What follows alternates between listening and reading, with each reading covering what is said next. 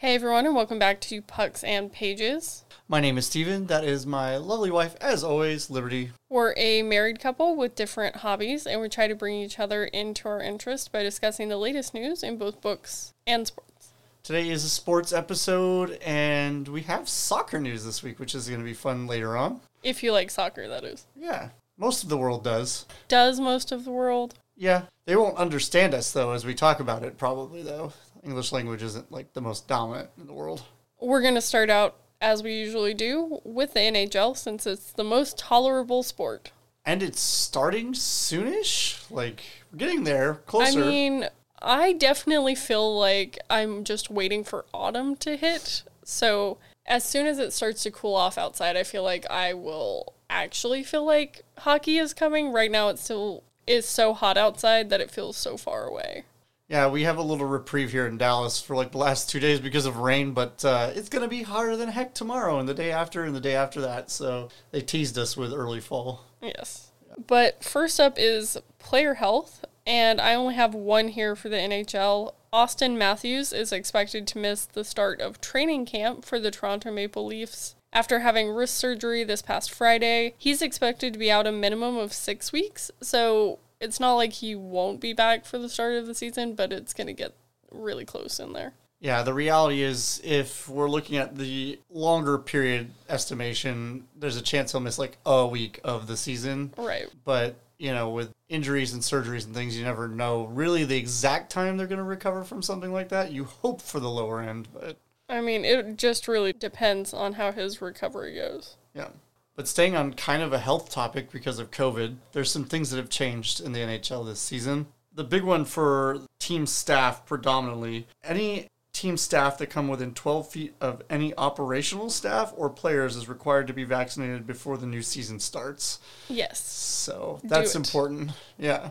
I feel like it should be everyone in the organization should be vaccinated, but also I feel like everyone in the world should be vaccinated. So, you know. I would wish for that, but I know that my hopes and dreams are going to be smashed by people Yeah, no. that don't want to be vaccinated. So I don't get my hopes up for that. And you have some of that in the NFL happening and in other sports. So, like, honestly, I doubt everyone's going to get vaccinated in any sport. Yeah.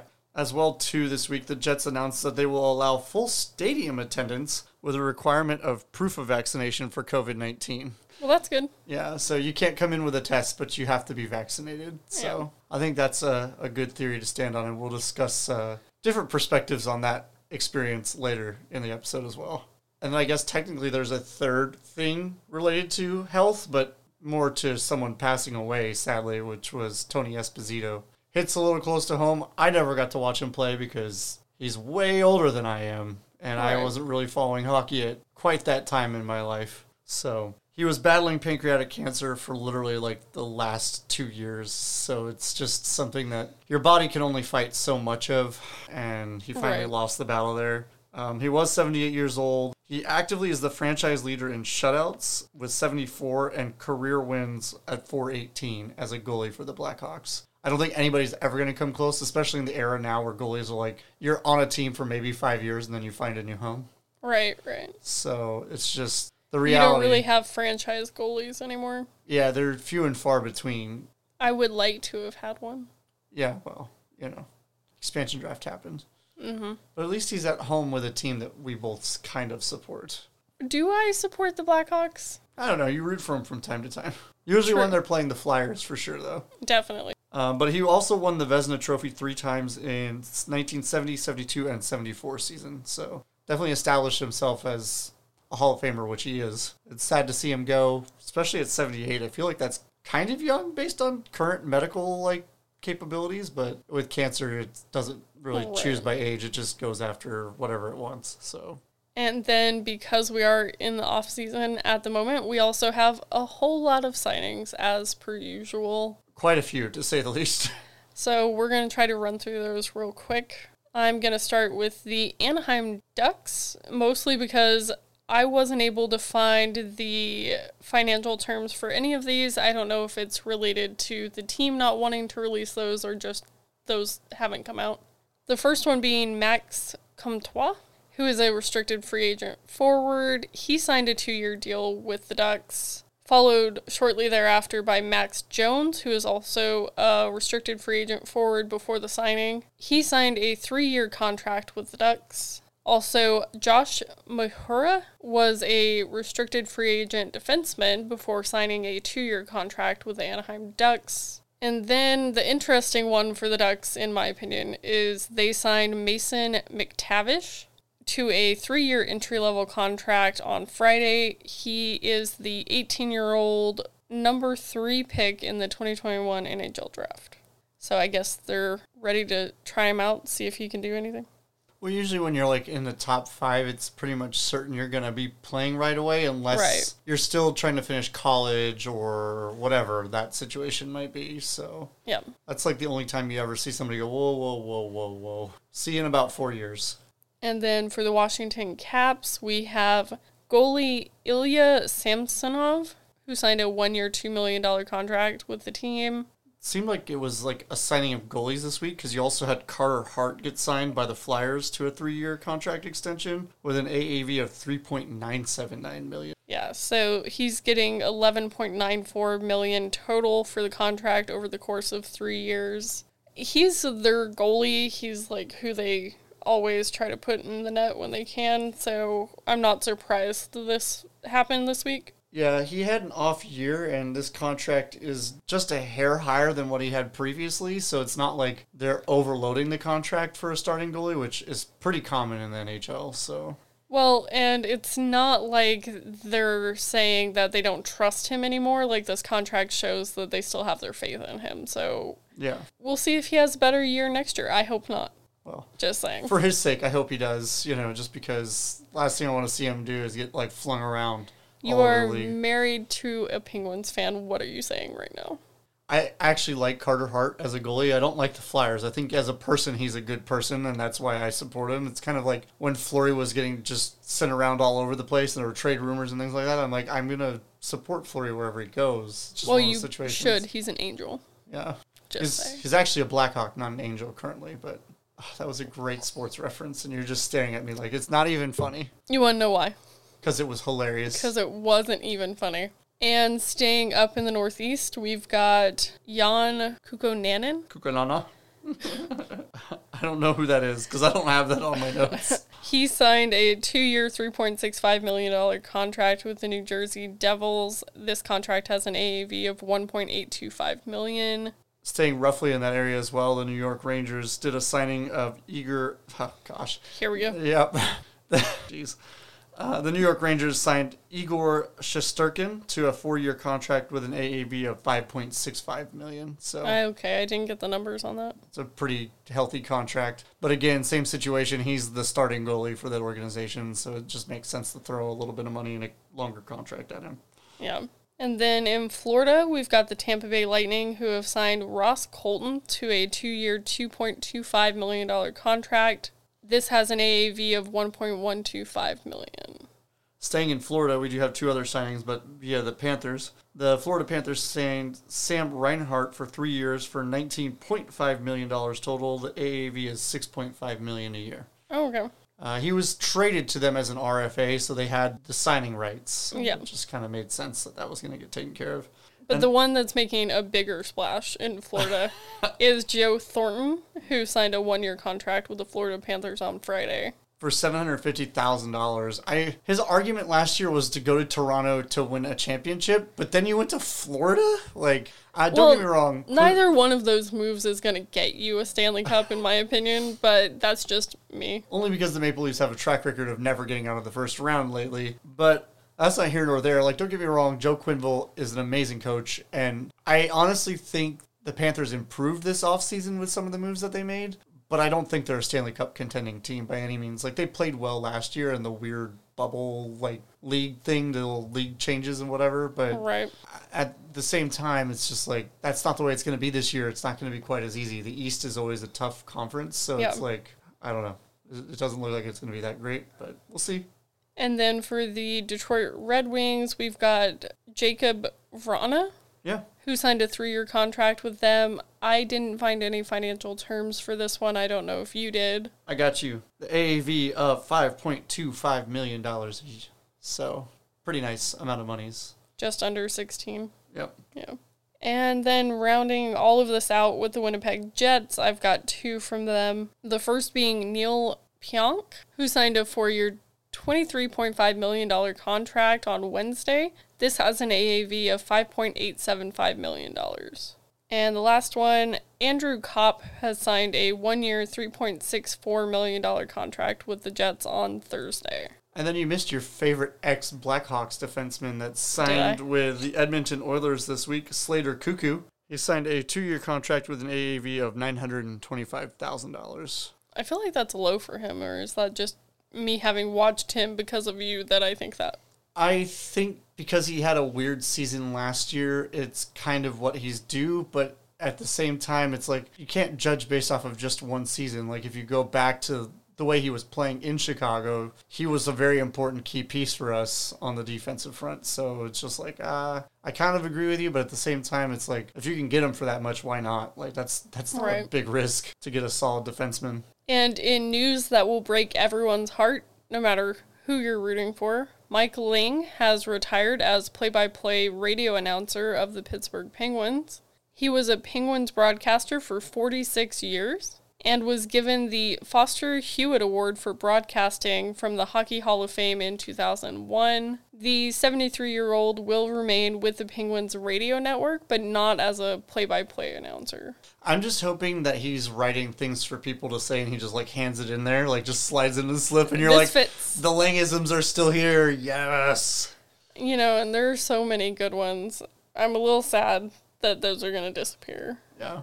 Yeah, definitely. If you don't know what the Langisms are, please just Google them. They're worth your time. You'll watch a silly YouTube video of just great radio broadcasting calls. It's just, it's good experience for your soul. Well, I think one of my favorites is he says, smiling like a butcher's dog Yeah. whenever something really good happens. Absolutely. Why wouldn't you like that? Because you know that dog is the happiest dog in the whole world. Because like any bit of scrap is getting tossed down to him. So And like, let's go hunt a moose on a Harley. that that one, not so much. I love that one. Yeah. It's vivid imagery. I love everything he says because it paints such a picture, which you really need to do if you're going to be in broadcasting. So I really, I don't know, it. He is so good at what he does. I think my favorite one is the grandma and bingo game reference. I don't know the whole thing, and that's sad, but it was one of my favorites. Get in the fast lane, Grandma. The bingo game is ready to roll. Yeah, that's the one. That is a good one. I like that one. He has so many good ones. And now that he is retiring from that portion, I am sure there are plenty of articles and things you can look up to find even more of the great sayings.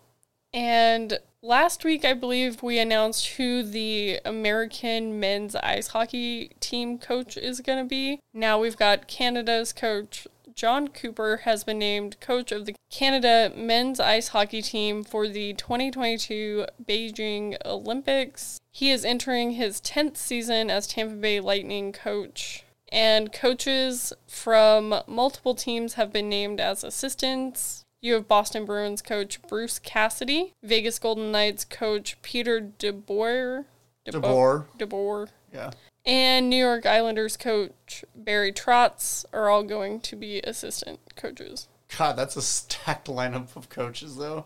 Like, You just should always expect Canada to win this one. Like, yes and no. Like, the European teams have been really growing in quality, especially in young talent. So, like, when it comes to the World Junior uh, Championships, it hasn't been Canada for like three or four straight years now. So, there's always a chance that somebody else wins it, I guess. It all comes down to, though, whether the NHL is actually going to allow players to travel to the Olympics. right. in a country that's COVID prone still. And so I just, I kind of agree with the NHL. Like, hey, we don't want them to go over there and then bring back a COVID nightmare for the NHL league. So, we already have a COVID nightmare here. We don't need a second COVID nightmare Right. at the same time. And then them all to be traveling on a plane together from different areas of the, the United States and Canada. And it's just, it's it's messy. I don't know. We'll we'll have to wait and see. Obviously, that's not until February, so we have some time to figure that all out. Yeah. And then the last bit of NHL news that I have it's Anders Nilsson has retired from hockey after seven NHL seasons. The 31 year old goalie hasn't played since 2019 for the Ottawa Senators because of post concussion syndrome. So, another one of those like your body's checking you out before you are. It's always sad when that happens. So, I don't know if he's planning on playing somewhere else, just not in the NHL, or if he's just done done. Yeah, if it gets better, I've seen players come back from it, so it's just like a weird situation. I mean, he hasn't played in almost two seasons. Right. So, Like we'll talk about it a little later, but there was a pitcher that came back for the Red Sox. He hasn't played in 2 years in any competitive fashion due to his injuries and had a great outing, so but it, just kind of comes down to whether you can truly recover from it, I guess. But like concussion stuff can be with you forever. yeah. So In the NFL, we also have some COVID news that I appreciate, and I hope all the teams do this, but I doubt it. So, fans will be required to show proof of vaccination or negative COVID 19 tests in order to attend New Orleans Saints games.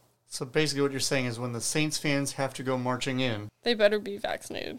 or at least have a COVID test that shows negative within the previous 72 hours. Yes. Yeah. The ruling also applies to patrons at restaurants, bars, and other venues, and this went into effect on August 16th, with enforcement actually starting the week of August 23rd. So you have a week to like figure out how you're implementing this, but this has to happen.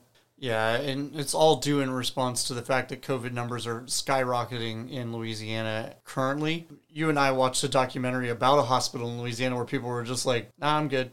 I Yeah. don't want to be vaccinated. And even as they're like on life support, like, no, I wouldn't get vaccinated. It's like, are you stupid? Like, You wouldn't have needed to be on life support if you had gotten vaccinated, Right. even though there is a Delta variant surge happening in Louisiana.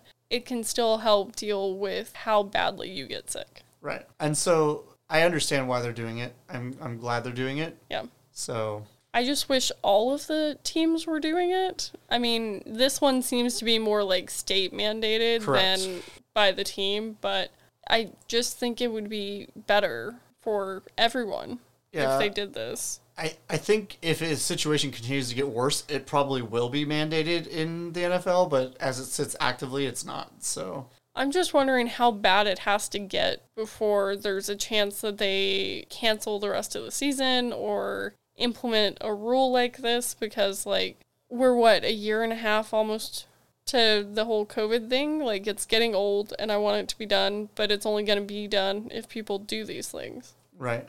And I feel like with the Delta variant and no one wearing masks and very few people who have been holdouts getting vaccinated finally, we're going to get to the point where someone's going to cancel the rest of the season or games are going to get canceled or something's going to happen. I think the reality is what will more than likely happen won't be the season being canceled, but we will probably see less fan interactions. Or like in the NHL where they had them all sitting back when they even had fans in the games last year or this last season. They pushed them back like five or six rows away from where the players are and stuff like that. So I think that's more commonly what we'll probably see. We'll probably see lighter attendance capabilities in stadiums, just like we did last year and last seasons for sports.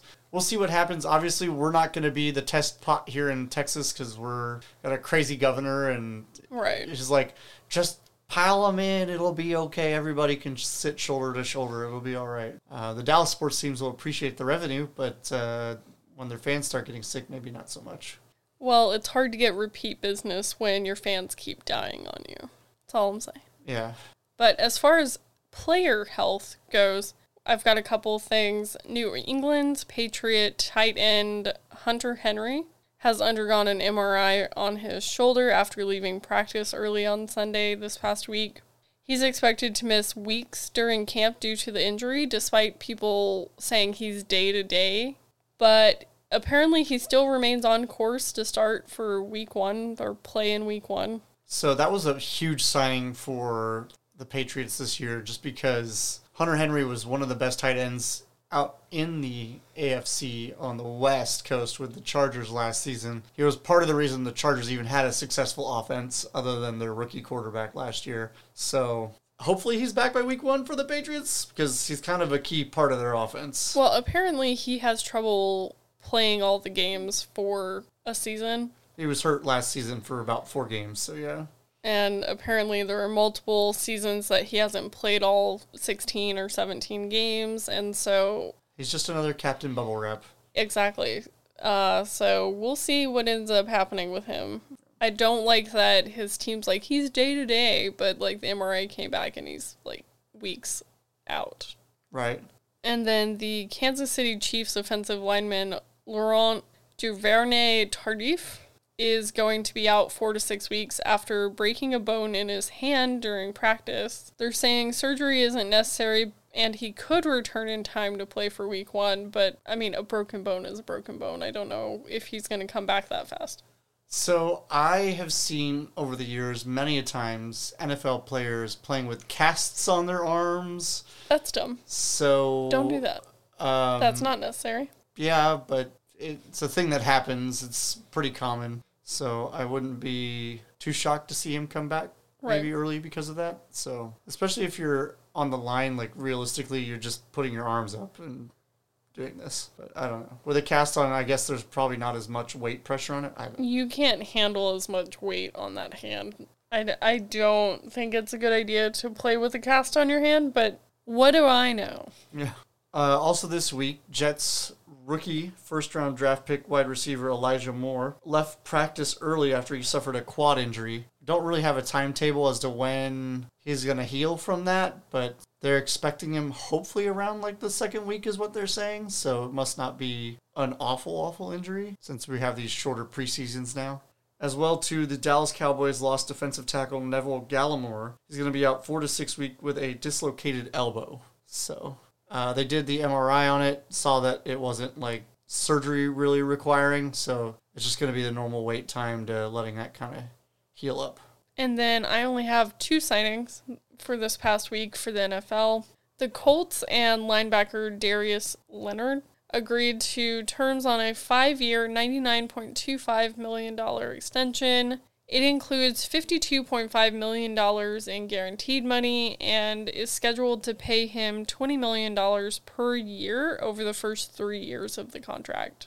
Sounds like a pretty sweet deal considering like NHL contract size. Well, on top of that, more than half is guaranteed money. And most of his contract's getting paid out in three years, and it's a five year contract. So, like, I don't know how he got them to agree to that, but a maybe good, he's just really good. I was to say a good agent and probably his ability to play the game. Yeah. And then the next one I have, I guess I didn't think was that interesting because I only have one line about this. Okay. The 49ers have signed veteran safety Ha Ha Clinton Dix He's been around the league a lot. He was with the Bears just two seasons ago. Prior to that, Washington. So I forget where he went after the Bears. It might have been here in Dallas, actually. But that poor guy, like every year or two, he's in a different team. So a good safety. He's just, I don't know. There's got to be something. There's got to be a reason teams are just like move away from him every two years. Like, I don't know if he's unhealthy in the locker room or. I feel like that would as, come out. Yeah, after as many moves as he's made, you would think. Right or maybe he just doesn't show up well. I don't know. Like he seems to play well in the games, but he's not like a lights out safety, so maybe that's what it is. He's had a weird career. And then I actually had a trade from the NFL this week. Uh, the Jaguars traded away linebacker Joe Schobert to the Pittsburgh Steelers. The Jaguars received a sixth round pick for next year's draft. I don't like players for picks. Like I just it's an option for something. Like it could be terrible, whatever you get for that pick. Well, it's a six rounder too, so it's not like it's really a big piece necessarily. A lot right. of times, I would rather trade a player for my lunch because, like, at least then I know for sure I'm gonna get something. That's almost as bad as the comparison about last week's trade for a dollar. That's true. So I don't know. I, I feel like a pick is worth more than a dollar and probably more than my lunch, depending on how good they are. right. But in other news, I think this is going to interest you. I personally don't care. Okay. But NFL officials will be strictly enforcing taunting violations in 2021. Taunting penalties will have bigger repercussions in the NFL going forward. Two taunting violations will result in an automatic ejection with fines and suspensions also in play. So you could also get these things. I'll be honest, when my players are on the receiving end of the taunting, I want flags being thrown all over the place. But as a football sports fanatic, it's part of the game. Like these guys just get fired up and and if they're just, you know, like if you lay out a guy on a big hit, you want to stand over him and be like, "Ooh, I just rocked you." But like uh, like I I'm on the I fence think about they're it. only going to go after the more egregious ones. I don't think they're going to go after like the smaller like I got you and then walking away. I think when it turns into something is when it's going to really get those flags. like flagged. when they're like standing over him, the guy tries to get up and he pushes him back down or something along Right, those lines. Yeah.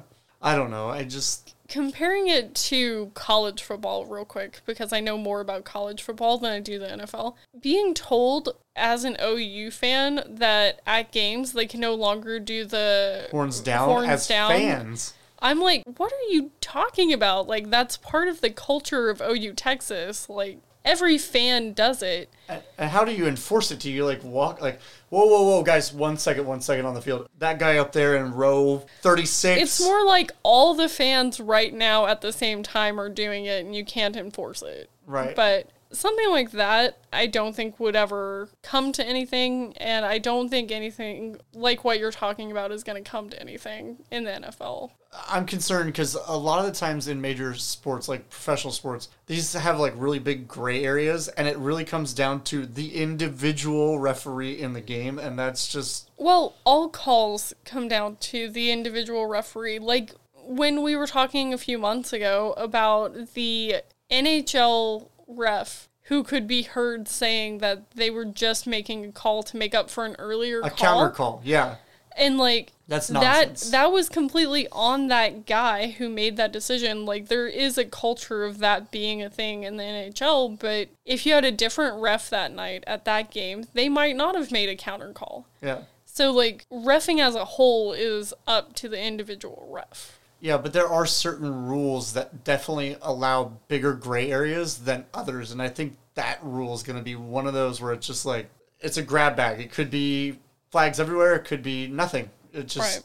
it's too big of a gray area the way they worded it. I also think it's going to be dependent on how far into the season it is and whether or not this is like a big rivalry where you've got a lot of eyes on you because this is the most watched Bears game of the season or whatever. Yeah, like Green Bay and the Bears. Like if they played each other, like you have to let them let the physicality out via like a joking taunting situation rather than letting them kill each other because that's that's what's gonna happen if you don't let them express the little emotion of like woo type moments. That's just the way football players are. Like if you went to a high school football game, you understand that those guys get fired up too much, and this is at a professional level where they are a much more jacked up, b just ready to knock the helmet off of the person with the ball. So I don't know. It's unnerving, I guess, the gray area for me. And then we've got veteran running back Dion Lewis, who has retired after eight seasons with the NFL. I really don't know enough about his career to speak on it, but I know he's had health issues, so I can't really be like, this is why he's retiring. He was drafted by the Philadelphia Eagles in the fifth round of the 2011 NFL Draft. He played with the New York Giants, the Tennessee Titans, the New England Patriots, the Indianapolis Colts, and the Philadelphia Eagles. It seems like basically it came down to the fact that teams were interested, but nobody was making offers, and he was just like, screw it, I'm done. Like, Well, he had a lot of injuries in the first half of his career, and I don't know if those come into play at all with his retirement, but yeah, it was related predominantly with an early broken leg during his career. So, yeah. And if that doesn't heal right, that's just going to bother you for the rest of your life. Well, especially as a running back, you got to feel like over time your legs just don't support the weight of the hits anymore with a broken leg. And in the last bit of NFL news this week, the Seahawks announced that they're releasing defensive end Aldon Smith because he violated the team's trust in connection to an off field matter. To go further into what the off field matter is, uh, he's actively being brought up on second degree battery charges. I thought you were going to say murder charges. Yeah, no. This was about to be a much more interesting podcast. You're like, ears are perking up here. But he was charged with it in April. He was put on administrative leave from the organization. No paycheck, nothing coming in, just Good. yeah. The battery charges came out two days after the Seahawks had signed him, though. So it's like, boy, I feel like something should have been maybe mentioned to the Seahawks organization. And I think that's where they're like, dude, he's really screwed up. But it did come out this week that he's pretty much dead to rights, being charged with this. He's going to more than likely be locked up for the battery charges. So the clout of being in the NFL did not protect him. It does go to know that over the previous four seasons, he's been suspended due to ongoing drunk driving charges. Yikes. So, like, he was a toxic player risk in the first place. So, like, the Seahawks shouldn't really be that shocked by it. That was kind of the weird news in the NFL for the week. For the MLB, I know that you're going to have way more news than I am, so I'm just going to go ahead and get my news out there and let you take over. Fair. The Field of Dreams game between the Chicago White Sox and the New York Yankees was a major success for both the MLB and Fox Sports. 5.9 million people watched the game on Fox, Including us. which makes it the most watched regular season game in the MLB since 2005. Solid 16 years. MLB Commissioner Rob Manfred said that the league would play a game in that stadium again in 2022. Yeah. So there's that. They signed a five year rental contract with the people that own the property actively. So They're making bank. I would imagine they're going to play more than just next year, but I guess that'll depend on whether or not it's worth it. Like if they get the same viewership next year, then it's a no brainer. Uh, there's a lot of rumors going around about what teams are going to play next year. Some of the biggest ones would include the Boston Red Sox, which I think would be good because they have a strong fan base. So like there'd still be a large amount of viewers no matter what. However, I think it probably will drop in viewership just a little bit, just because it was a first of ever situation. So like that's what really brought I think a lot of people to watching it. And then there was some legal problems for an MLB prospect. Now, I don't understand how he's no longer with the MLB because he was a prospect who was with one of the minor league teams or like one of the lower level below minor leagues, but he was playing in I believe it was New Jersey somewhere and Barinkin Mendez was busted for trying to sell two kilos of cocaine to an undercover cop. He was hit with drug possession charges on Friday after he and three other men brought the drugs to an undercover officer in the Bronx on Thursday night.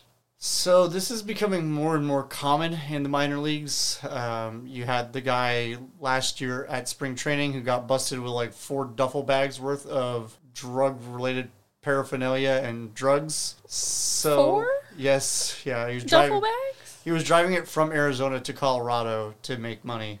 The issue really is is How you get access to four duffel bags worth of that crap?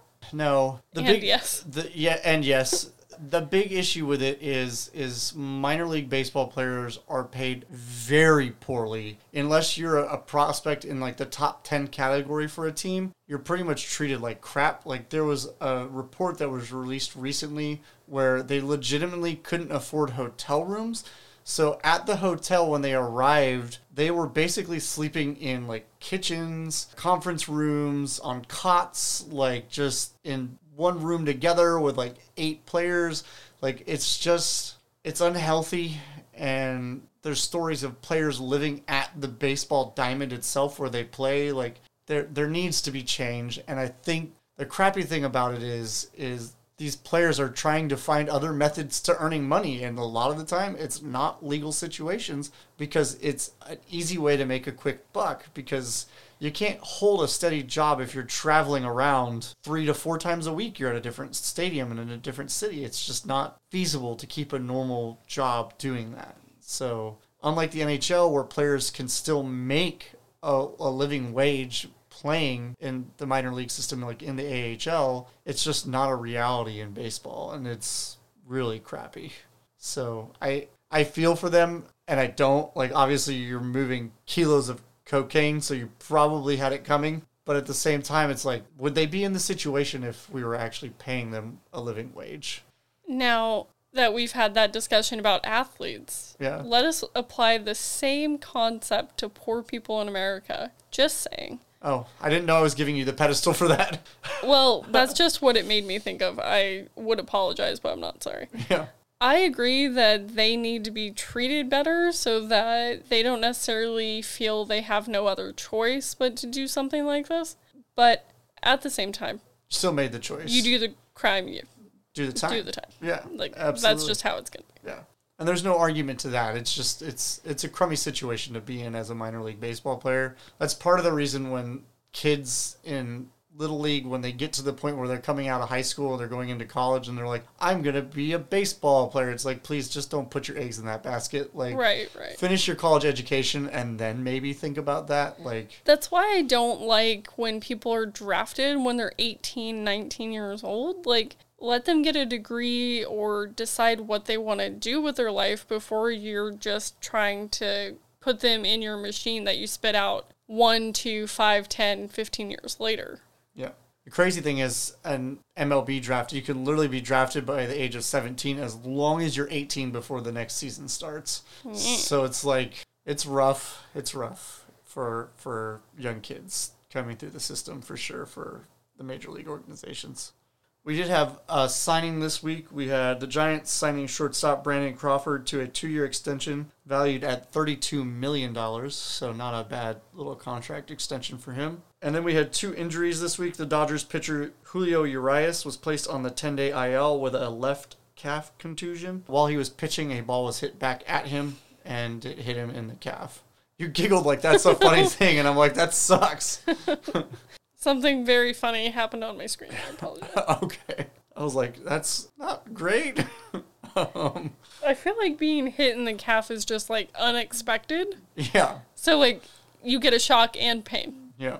And then the Mets placed Javi Baez on the 10 day IL for back spasms. I feel like that's a crappy thing to be put on the IL for.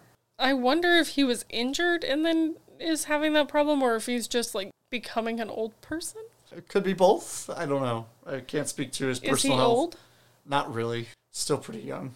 Also, this week, Orioles first baseman Chris Davis announced he's retiring. Earlier this year, he had hip surgery, and his recovery time has been extremely slow. And he basically is pretty certain he's not going to ever make it back to the major leagues based on the way his pain is coming along with the surgery. So. Yeah, that's not good. Um, so he's just decided he's going to retire. Um, the Orioles will still pay his full salary next season of $17.3 million because he has guaranteed money on his contract.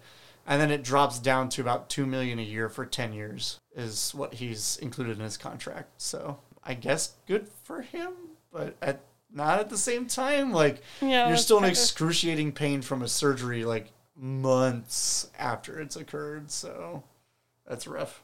But in more recent news in the baseball world, as of literally last night, the Diamondbacks pitcher Tyler Gilbert threw a no hitter in his first major league start. He is the fourth player in the history of the MLB to do that. So he's appeared four times in relief positions, but he's actually a starting pitcher. So it was his first official start, per se, in the major leagues. But realistically, that's for a fifth time being on the field, that's really not a bad go to still have a no hitter. He ended up walking three batters, all being the same person.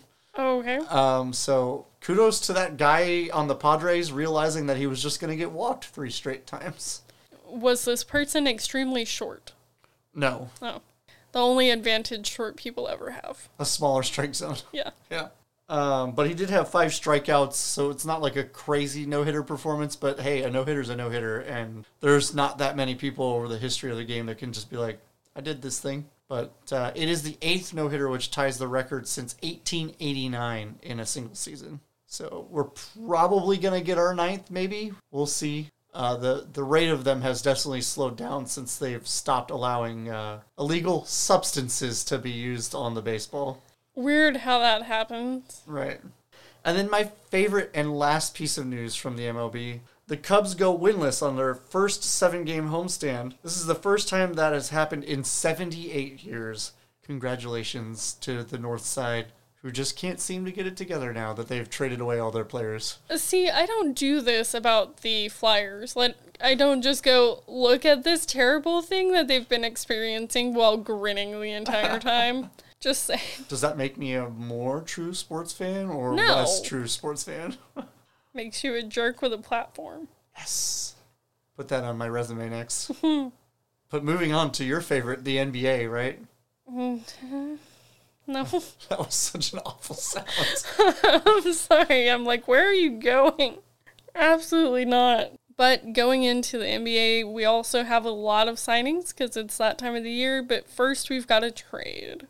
Well, that's interesting. I didn't have any of those, so I'm Oh. excited to hear. This is a weird one, so I'm hoping you can untangle it for me because it's odd.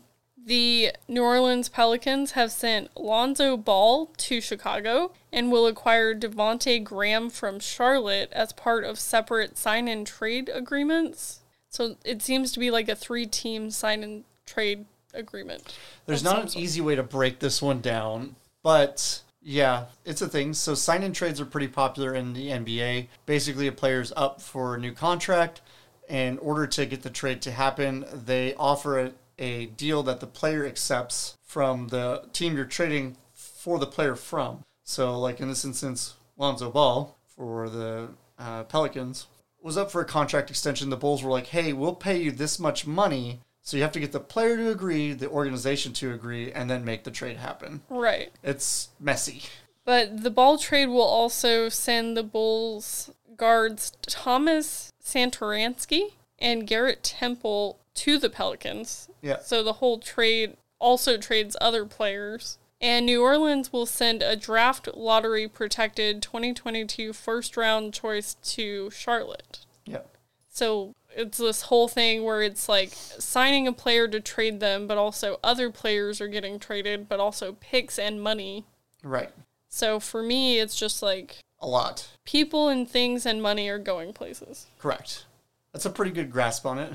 It's the barest understanding of the concept. Yeah, so when we talked about the Lonzo Ball sign and trade last week, none of the details were out. It was just that it was going to happen. Yeah. So all the details came out this week due to the fact that the NBA was investigating the deal. Uh, it turned out to be completely fine and acceptable by the Why policies. did they have to investigate it? Was it just it seemed hinky, so they're like, we're gonna check this out, or It was more related to the fact that they were saying basically that the Bulls were colluding actively with the player during a period of time which you cannot do that. So they were talking to Lonzo Ball already and his agent in a period of time where it is against the rules to do so. It ended up coming back that it didn't exist. So it was okay after all. But that's why you got all the details of everything. Otherwise, it was mm-hmm. staying pretty hush hush. and then I have all the signings. There were some big ones this week. A couple max contracts given out. I'm probably not going to discuss those. I'm probably going to discuss ones that don't even matter because I know nothing about the NBA. You are pretty good at picking out people that nobody's ever heard of and got contracts for. You're welcome, Mr. Nobody, who no one ever knows about. The Charlotte Hornets have signed coach James Borrego to a multi year contract extension, but the terms of the deal weren't disclosed at the time of the article. Free agent guard Elfrid Payton has agreed to a one year deal with the Phoenix Suns. So far, you're off to a great start. You're welcome. The coach is an important one, obviously, but free agent forward Andre Iguodala has signed a one-year contract for the veteran minimum. It says minimum, but this is a very large amount of money. $2.642 million with the Golden State Warriors. He played for them back in 2013 to 2019, so he's coming back to the team. The Chicago Bulls have signed free agent guard Alex Caruso, and the terms of the deal were not disclosed at the time the article was written. it ended up being a four-year, thirty-seven million dollar contract. That's not bad. No, it's pretty good. Average salary of nine point two five. Pretty healthy monies. And the Denver Nuggets have re signed free agent guard Will Barton III to a multi year deal, which I didn't find the terms for. I don't have those either, so I don't even know who Will Barton is. Well, it's Will Barton III, Oh, so get it right. my mistake. And this one you're going to correct me on because I've heard you say it and I know I probably can't say it that way. I'm just excited to see who it is. Kawhi Leonard? You nailed it. Did I? The ex San Diego State basketball player, yes. It is not spelt the way that you say it in my mind. 100% the right way to say it, the way it's spelled. has signed a four year, $176 million contract to remain in LA with the Clippers. He suffered a partially torn right ACL during the playoffs and had surgery about a month ago. There's currently no timeline for his return, and it's possible he could miss a portion of the upcoming season while rehabbing. So, for me, you've got to be really good in a contract year to have this happen and still get that big of a contract. He's that good. He's, I figured because he got that contract despite all the things. he's one of the top five players in the NBA actively. So, like, it's the only reason you throw money at a guy like that. At least I didn't miss that contract. No, that's a pretty important one. I, I think you nailed two people that really are known, and that was probably Caruso and Kawhi Leonard. So, uh, there was another max contract given out just down the road here in Dallas to a gentleman. I didn't miss that. To a I've got that in my notes. Do you? No. okay. Just down the road here, uh, uh, somebody that you might have heard the name of before by the name of Luka Doncic. That might be why I didn't write it down. I knew I couldn't pronounce it. He was given a five year contract extension with the Mavericks worth $207 million. So get that max monies. Also, the Boston Celtics signed Dennis Schroeder to a one year contract valued at $5.9 million. Uh, most recently, he was with the Lakers uh, for the last two years during the championship run that they had in the weird bubble NBA tournament Mm-hmm. championship thing, um, and then last season as well. The Miami Heat re-signed Udonis Haslam for his 19th career season to a one-year contract valued at 2.6 million dollars. I figured it was worth mentioning just because it was his 19th career season. Like that's a long time in the NBA, so it's like kudos to you, man, for holding it down for that long. And then the Raptors signed Delano Banton to a two-year contract with an AAV of 2.5 million dollars. So. I had some not so big names in there too for you this time, just because I, I didn't want you to feel alone. There was one more piece of really funny NBA news to come out of, believe it or not, a college related signing. Okay.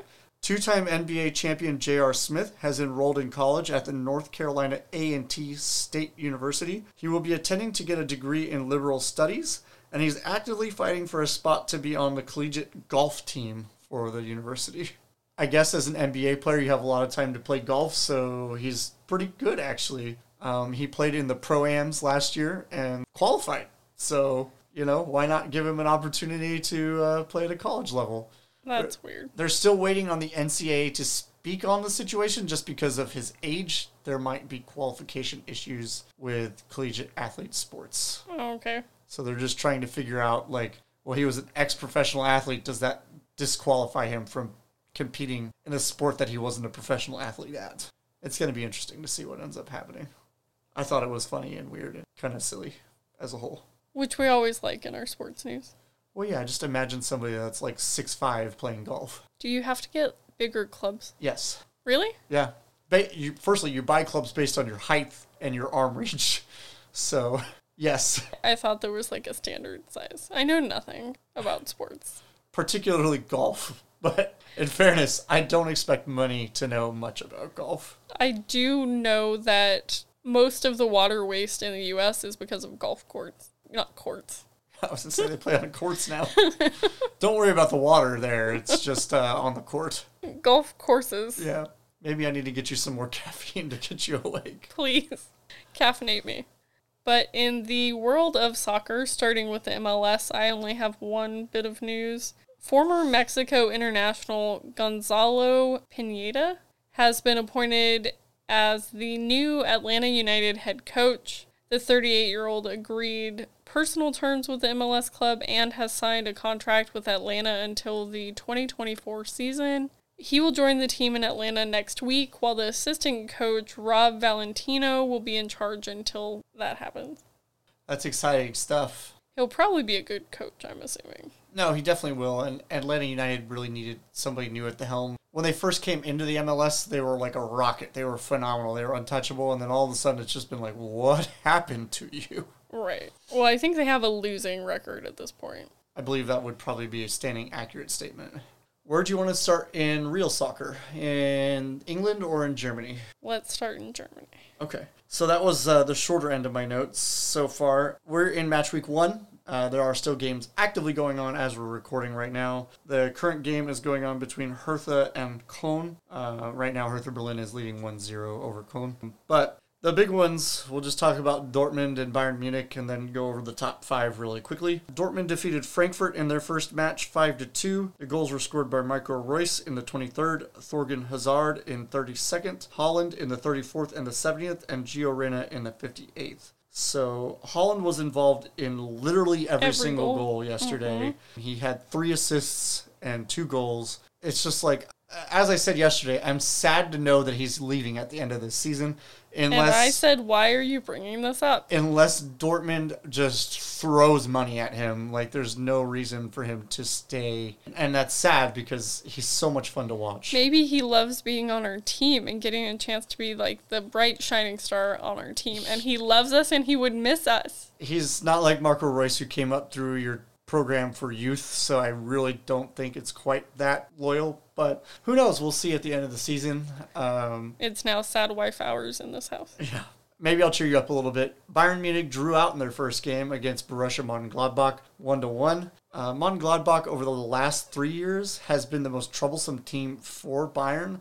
Uh, So they, no one is surprised. they actually have a losing record against the team, Um, so it's not a shocker. It just seems like they have Bayern's number every time we play them. It's never a blowout, but it's still like just never a good experience for Bayern fans. I'll be honest, when I saw the announcement for the first week's games, I was like, well, this is going to suck. so I was prepared for it, I guess. But actively as it sits right now, because Hertha's in the lead 1 to 0, you have Stuttgart in first place, Hoffenheim in second place, Dortmund in third place, Hertha Berlin actively sitting in fourth, and FC Mons in fifth place. Uh, Bayern Munich actively sits in eighth place. But it's the first match week. Uh, there are a lot of teams to play still to bring that and change that around. So I think the craziest one for me though was Red Bull Leipzig losing today already. They lost two to zero, which is kind of weird for them. They don't lose very often, so kind of strange start to their season. Who'd they lose to? To Mons. Okay. Yeah. But that pretty much wraps up my German league news. We do have international soccer news, but we'll stop over in England first for that. The Premier League also started this week, match week one. It started with a match that uh, was kind of a history maker. Uh, Arsenal lost to Brentford 2 to 0. Brentford came up this year from the English Championship to the Premier League. Brentford's win was their first top league game win in 74 years. What was so crazy about it was it was Brentford's first home game in 74 years in the first Premier League level and they won it in front of their fans. So it's like, whew, As a fan of that team, you've got to be loving life right now. you got to be going absolutely bonkers. So here's the statistic that makes it even more interesting. Brentford's annual team salary this season is expected to be around $23 million. Would you take a stab at what Arsenal's annual salary this season is? 48 That's adorable. plus 60. Yeah, you're you're closer with that guess. Arsenal's active team salary is 124 million dollars. Man. So you lost to a team that spent a hundred million less dollars this year on their contracts. That's a rough start for Arsenal, but an amazing start for Brentford. I'm really excited to see them and what they do. I guess there's a town in South Dakota that is called Brentford, and the fans there, or like the people there, supported Brentford. So like Brentford's social media team reached out to the city Yeah. and then like sent jerseys to everybody. So there's like pictures of this small little South Dakota town all wearing Brentford jerseys, and I'm like, that's just a great social media, like great great advertisement team, but awesome win for Brentford. Congratulations to them. You know, getting your first tier one win in 74 years has got to be just an experience. They had a video of an old man who literally was there that had seen the last victory in League One, uh, being in the Premier League, and he was literally just bawling, like just crying tears of joy. And I was just like, ah, that has to be such a great feeling to watch that as a kid and now as an adult, like super old, to just be like, this is such a great experience.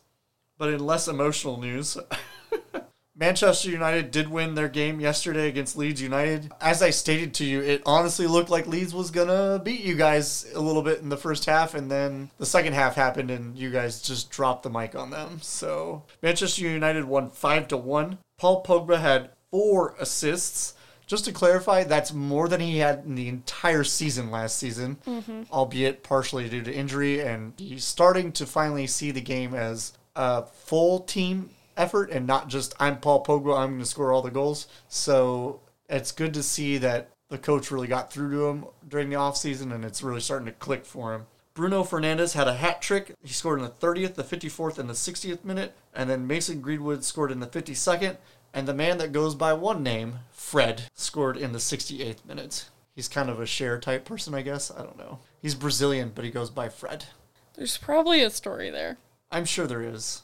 And in funny news in the Premier League world, I should say funny news because it's kind of weird. Okay. Uh, Everton had to take down a COVID 19 tribute video to fans that had passed away with COVID 19 between last season and this season. The team requested pictures of Everton fans that had lost the battle with COVID 19 from their families as kind of a memorial video to their fans that had passed Yeah. to COVID. The internet decided to troll them, and the video editor failed at life. The video included a picture of Anne Frank was submitted, and the editor did not notice. How do you not notice? Just the photo quality to begin with, but then, like, obviously? Yeah. So uh, it was taken down after hours of fans going, Are you stupid? That's Anne Frank. How did you put Anne Frank dying from COVID 19? That is not how she died. So that's a thing that happened in the Premier League. So funny is kind of what I'm at on that. Like it's kind of funny, but also really dark, I guess. I just feel bad for the person who edited the video. I do and I don't. but yeah, it was definitely a thing. And then in the world of international soccer, definitely a Bayern Munich legend as well. Gerd Muller passed away early this morning. He was by far one of the greatest strikers in the history of Bayern Munich. I don't think his record will ever be truly touched by anybody. I know Lewandowski, if he had played his whole career there, might have had a chance just based on the average that he put out. Realistically, it's just nobody's going to catch him career wise. He died at the age of 75. He was known on the team as Der Bomber because he just scored so many goals all the time. So it was a pretty regular experience for him to do that. In his international appearances, he scored 68 goals in 62 appearances for Germany and West Germany because at the time it was it's been both through his career.